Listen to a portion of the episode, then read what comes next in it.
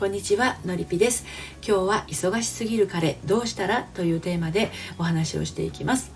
お母さんの呪縛が解けずに自由に飛べない30代女性が自分の翼で人生を羽ばたけるように恋愛カウンセラーをしたり大人女子の秘密基地的オンラインサロンを運営したりしています。はい。さて忙しすぎる彼どうしたらっていうテーマなんですがあのお付き合いってねもっと楽しいものだと思ってた。お互いに連絡を取ったりいや取りたくなったりね。例えば声が聞きたかったからなんていう電話でもいいし急に会いたくなったからなんていう突然の誘いでもいいし。とにかく相手から求められている愛されているっていう感覚がね今の彼には全然感じられなくて。LINE しても返事が来ない。既読にすらならない。デートの日にちも彼の都合に合わせてばかりそれすらドタキャンになることもあったり。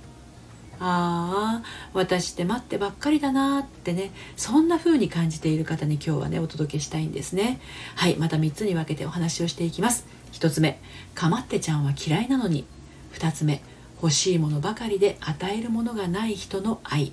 3つ目いつか別れてしまう前にというふうに分けてお話をしていきます。まず1つ目ですかまってちゃんは嫌いなのにですねかまってちゃん嫌いなのに気づいたら自分がかまってちゃんになっていたなんてことないですか？私ねあの20代の頃はですねとってもかまってちゃんだったんであの心が痛いです。そんな風に言われるとねぐさぐさきます。っていうか恋愛していたらですね相手に愛されているかどうかってとっても興味のあることでいやもうねこれ一番知りたいことなんじゃないかと思うんですよね。以前の私はそう思ってました。うん。以前というくらいだからそう。今はそんな風に思ってません。うん。愛されてるかどうかって知りたい気持ちは分かります。私もそうだったからね。すごく分かります。ですが現実どうでしょうかね。愛されてるかどうかを知ったからあなたも相手を愛すんでしょうか。愛されていてもいなくてもあなたは相手を愛すのでしょうか？ここで思うんですよ。愛されてないと分かっていたら愛さないっていう人がもしいるのならその人の相手への愛って何なんでしょうかね？そもそも愛って何っていうことになりませんか、うん、ここであなたの考える愛とはどんなものかを紐解いてみるとはい2つ目のテーマ。欲しいものばかりで与えるものがない人の愛というテーマでお話ししますが彼にああしてほしいこうしてほしいという欲望が湧いてくるのは別に悪いことだとは思いません。それって自然な感情なのだからあっても全然いいと思うんですよね。でも仮に望んでいるような行動をとってくれなかったとしても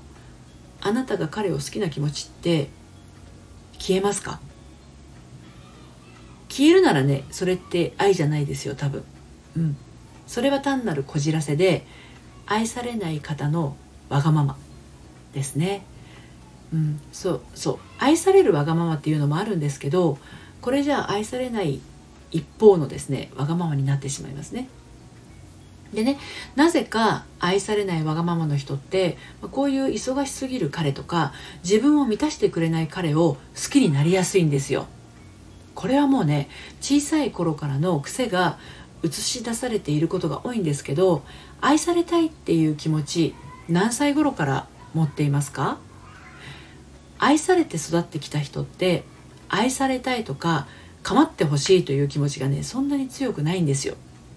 なんでかっていうと満たされているから。満たされて育ってきてるからね。だけど愛されてないっていうそういう感じをね感じて生きてきた人っていうのは欠乏感が常にあってどうせ私は愛されないっていう気持ちが強くてね愛されてるかもって感じたらそれを思いっきり浴びるように感じたいんですね。本当は都合なんて無視してもっとわがまま言いたかった過去があるから、うん、でも言えなかった過去でもあるわけなんですねそれってね。でその思いを今目の前の彼で晴らそうとしているのかもしれないんですね。はい、で続いていつか別れてしまう前にっていうことについてお伝えをしたいんですがよくあの自分の危険は自分で取りましょうという話があるんですけどまさにそれでねあなたの満たされない思いを満たすためにあの彼は存在しているわけではないんですよ。そしてまたあなたも彼の思いを満たすために存在しているわけではありません。これは有名なゲシュタルトの祈りっていう、ね、詩にも出てくる内容なんですけどこの部分が腑に落ちるとですね人との境界線も適切に引けるようになります。人との境界線は誰かに依存しないようにするためっていうよりも自分は何を考えていてどう行動するのも自分が選んで決めていいんだよっていう意味合いも大きく持っているように私は感じるんですね。もちろん人に依存しすぎるのはよくありませんけれど赤ちゃんは完全にお母さんやお父さんに依存しなければ生きていきませんよね。でそれが成長とともに自立心が生まれていくんですけど依存と自立はね半々あっていいんですね。大丈夫なんです。依存ばかりでは相手は疲れてしまいますけど自立ばかりでは可愛げがありません。全く彼女に頼られたり甘えたり甘えられたりしない彼氏はちょっとね寂しいものだと思いますしね。あなたの恋愛がうまくいかない。待ってばかりの恋愛になってしまうのにはこんな風にちゃんと理由があります、はい、ということで今日は「忙しすぎる彼どうしたら?」っていうテーマでお話をしてきました。今日の内容は私の公式サイトのコラムでも読むセラピーとして綴っています。読んでみたいあなたは概要欄のリンクからお読みになってみてください。はい、いつもね放っておかれるような彼を選んでしまいがちな人はですね心の癖が作用していることがほとんどなんですね。もしうまくいかない時は初回カウンセリングでお話をお聞かせください。そして、えー、一人じゃなかなか進めないな一緒に頑張る仲間が欲しいなっていうあなたはですね心の遊び場オンラインサロンに遊びに来ませんか？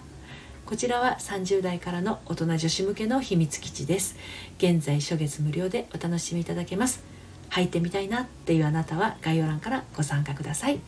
あなたにサロンでお目にかかれること楽しみにしています。今日も最後まで聞いていただいてありがとうございました。それではまた。さようなら。